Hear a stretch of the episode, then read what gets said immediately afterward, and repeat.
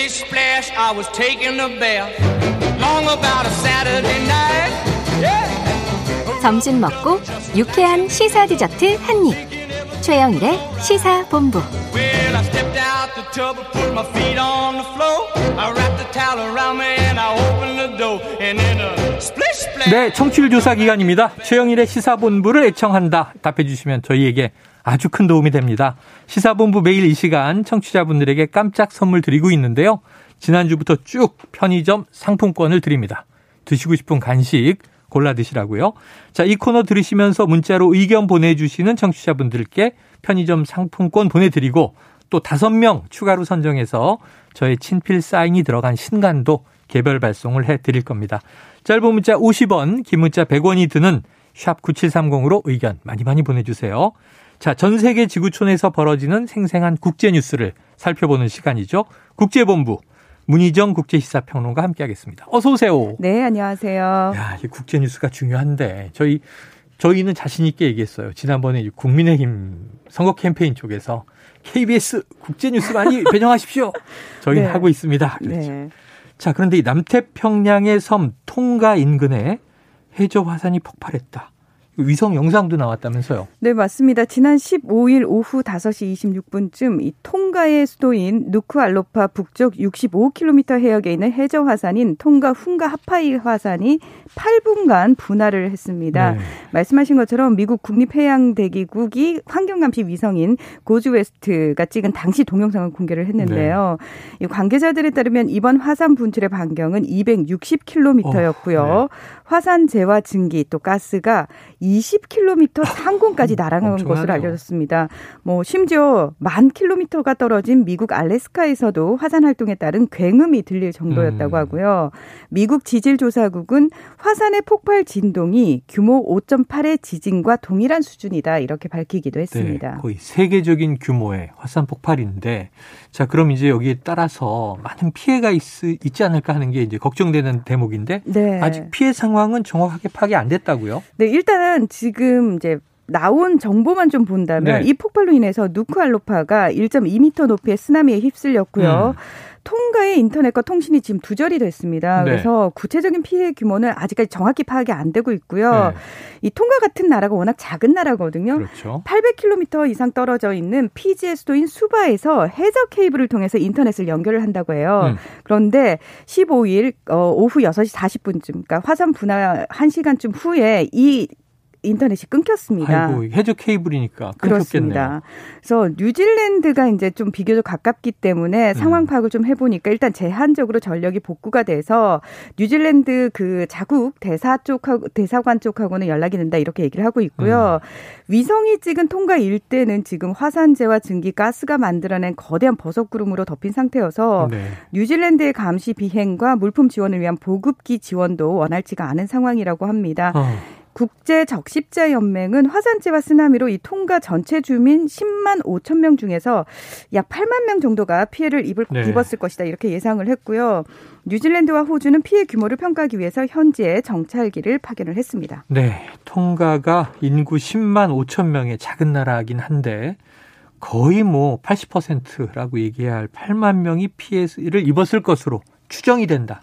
그리고 이제 피지라든가 또 인근 작은 나라들 이게 정말 빨리 이 피해에 대한 좀이 집계가 나와서 또 국제사회의 지원이 필요하지 않나 하는 생각이 드는데요. 네네. 자, 그런데 이제 처음에 제가 들은 소식은 이거였어요. 일본에서 쓰나미 경보가 발령됐다. 그럼 우리가 흔히 일본 인근 해안에서 그 그렇죠. 해저 화산이 터졌나 이런 생각을 하는데 이게 8,000km나 떨어져 있어요. 네, 그렇습니다. 통가하고 일본이 이제 8,000km가 떨어져 네. 있는데, 그러니까 말 그대로 관측 사상 최대 규모의 해저 화산 분화다 보니까, 음.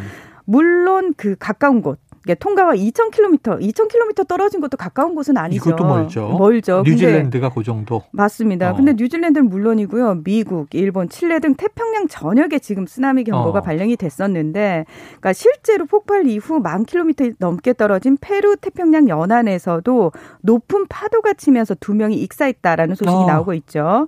자, 그리고 일본 같은 경우에는 16일 새벽에 남동부 해안 전역 곳곳에서 1m 안팎의 쓰나미가 관측이 되면서 2016년 후쿠시마 대지진 이후 5년여 만에 쓰나미 경보를 발령을 했습니다. 그리고 어. 23만 명에게 피난 지시 명령이 떨어졌는데 일단 이후 오전 11시 20분을 기해서 모두 주의보로 하향이 된 뒤에 오후 2시를 기해서 해제가 된 상태입니다. 음. 자, 그런데 사실 일본 하면은 이런 정보가 굉장히 빠르고 정확한 나라로 유명하지 않았습니까? 네. 그동안은. 그런데 이 그 경보를 발령하고 해제하는 그 과정에서 일본 기상청이 분화가 발생한 지 11시간이 지난 후에야 경보를 발령을 했고요. 아. 뭐 최고 3m의 쓰나미가 닥칠 것으로 예상을 내놨습니다. 그런데 실제로 1m 20cm로 오차가 굉장히 컸어요. 음. 그러니까 이런 부분과 관련해서 어, 이거는 일본 저- 기상청이 제대로 분석하지 못했다. 이런 비판이 또 쏟아지기도 했습니다. 네, 네. 한편 16일 하와이 태평양 쓰나미 경보센터는 이용 가능한 모든 데이터의 근거에 화산 분출로 인한 미국 등 환태평양 지역의 쓰나미 위협은 지나간 것으로 본다. 이렇게 아. 공식적으로 밝혔습니다. 현재로는 지나간 것으로 본다. 그건 다행이긴 한데 어쨌든 뭐 규모가 예상보다 적었다니 다행인데 정확하지 않았던 점은 이제 비판 대목이에요. 네. 그래서 일본이 이게 굉장히 뒤늦게 어, 쓰나미 경보를 발령했다. 3미터라고 예상했는데 실제로는 그 절반이 채 되지 않았다. 아유, 그나마 피해가 없었다니까 다행인데요. 만 킬로미터 떨어진 곳에서 파도 때문에 두 명이 익사했다는 것도 충격입니다. 자, 다음 소식으로 넘어가 볼게요. 우크라이나 정부에 우크라이나 지금 뭐 전운에 먹구름이 드리워져 있어서 걱정인데 이 정부 웹사이트가 대규모 사이버 공격을 받았다. 어떤 내용입니까? 13일 밤부터 14일 새벽 사이에 우크라이나 내각과 외교부, 에너지부, 재무부 등 7개 부처와 국가 응급 서비스 등의 웹사이트 70여 개가 대규모 국제 해킹에 일시적으로 마비가 됐습니다. 네. 여기에는 우크라이나인들의 전자 여권과 백신 접종 증명서 등이 저장된 사이트도 포함된 것으로 아하. 알려졌고요. 해킹된 사이트 대문에는 우크라이나인들이여 당신의 모든 개인 정보는 온라인에 업로드됐다. 음. 컴퓨터의 모든 데이터는 파괴됐으며 복원할 수 없다. 최악의 상황을 두려워하라. 어허. 이런 내용의 메시지가 네네네. 우크라이나어와 러시아어, 폴란드어 이 세 개 국가 언어로 작성이 돼서 게재가 돼 있다고 네. 합니다.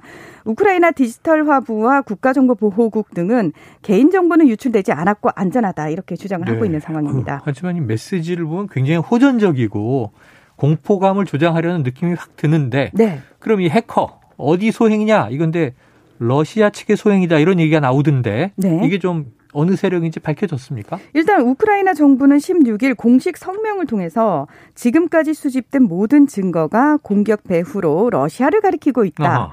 그러면서 친러 벨라루스 정부 정보부와 연계된 해커 조직이 이번 공격과 관련이 있다 이렇게 밝혔습니다. 그 근거로 이번 해킹에 쓰인 악성 소프트웨어가 러시아 정보부와 연계된 해커 조직 ATP29 요 조직이 있거든요. 음. 요 조- 조직의 것과 매우 유사한 특징을 보였다라는 점을 네. 제시를 했는데 사실 우크라이나가 러시아에 의해서 이렇게 사이버 공격을 받은 게 처음이 아니거든요. 음. 2015년과 2016년에도 이 사이버 공격으로 의심되는 대규모 정전 사태가 있었는데 이때도 우크라이나 정부는 당시 공격의 배후로 러시아를 지목한 바 있습니다. 네. 자, 물론 러시아는 어, 우리는 사이버 공격 사건 개입 전혀 하지 않았다. 우리와 상관없는 일이다. 네. 심지어 우크라이나는 자신들의 날씨도 러시아 탓으로 돌리는 나라다. 어허. 이렇게 발뺌을 하고 있습니다. 그만큼 적대적으로 지금 관계가 험악하다는 또 반증이 되겠습니다. 그렇습니다. 자, 우크라이나를 둘러싼 서방 국가와 러시아의 갈등 악화되고 있죠? 맞습니다. 이 미국 등 서방과 러시아가 지난 10일, 12일, 13일 세 차례 협상 테이블에 앉았거든요. 그런데 서로의 이견만 확인한 채 구체적 합의는 마련하지 못했습니다. 음.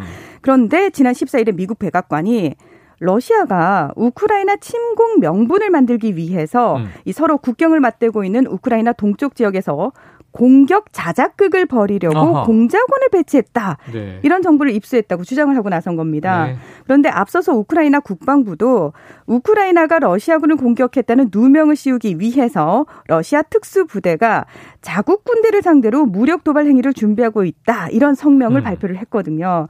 젠사키 백악관 대변인은 러시아의 침공이 1월 중순에서 2월 중순 사이에 시작될 수 있다고 시점을 특정하기도 했습니다. 네. 물론 러시아는 이에 대해서도 사실 무근이다. 우크라이나 침공 의사가 없다라는 입장을 계속해서 밝히고 있습니다. 야, 참 걱정입니다. 크림반도 점령 이후 우크라이나 2014년이었죠 그때가. 우크라이나와 예. 이 러시아의 관계 어떻게 될지 또 서방 세계가 아주 예민하게 바라보고 있고요.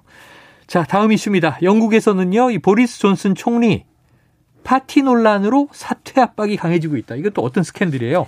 자, 지난달에요. 영국 일간지인 가디언이 일면에 2020년 5월 15일 보리스 존슨 총리가 총리 관저에서 부인 그리고 직원 17명과 함께 와인 파티를 한 정황이 담긴 어허. 사진을 공개를 했어요. 네. 그러니까 당시 총리실은 이거 업무상 모임이다 이렇게 해명을 했지만 지지율이 24%까지 떨어지면서 음. 취임 이후 최대 위기를 맞게 됐거든요. 그런데 지난 10일에 영국 ITV가 그 닷새 뒤인 2020년 5월 20일 관저 정원에서 파티를 연다는 내용이 담긴 이메일이 총리실 직원 100여 명에게 보내졌다. 이런 폭로를 내놓은 겁니다. 음. 그리고 당시 파티에 존슨 총리 부부가 참석을 했고요. 총 40여 명이 자리를 함께한 것으로 밝혀졌는데 음. 자, 문제는 이 파티가 열렸던 시기가 사실 영국에서 처음으로 봉쇄령이 떨어진 시간들이었거든요. 네. 근데 이제 총리가 이렇게 파티를 연 거예요. 네. 근데 문제는 이 두 번의 파티 외에도 2020년 연말 크리스마스 파티를 비롯해서 여러 번의 사교 모임과 파티를 열었다는 의혹도 받고 있습니다. 네. 자, 12일 총리가 의회 대정부 질문에 나와서 아, 그래, 내가 파티 참석은 했는데 나는 초대 이메일은 몰랐다. 이렇게 해명을 했거든요. 네. 근데 영국 일간지 더 미러가 총리실의 와인 파티는 매주 금요일마다 열렸고 존슨 총리가 직접 와인 저장고도 구매했다. 알겠습니다. 이렇게 보도를 하는 등 폭로가 계속되고 네. 있습니다. 그 이후에 존슨 총리가 코로나에 걸렸던 걸 우리는 알고 있죠. 지난해 그렇습니다. 상반기 얘기입니다. 자, 오늘도 문희정 국제시사 평론가와 국제본부 함께 했습니다. 고맙습니다. 네, 고맙습니다. 예, 최영일의 시사본부 오늘 준비한 소식 여기까지입니다. 편의점 상품권 당첨자는요. 5322-0282-9788-3838-1587-1125님이고요. 자, 제 책 다섯 권은요. 개별 문자로 통지해드리도록 합니다. 여기까지 저는 내일 12시 10분 다시 찾아뵙겠습니다. 청취해주신 여러분 고맙습니다.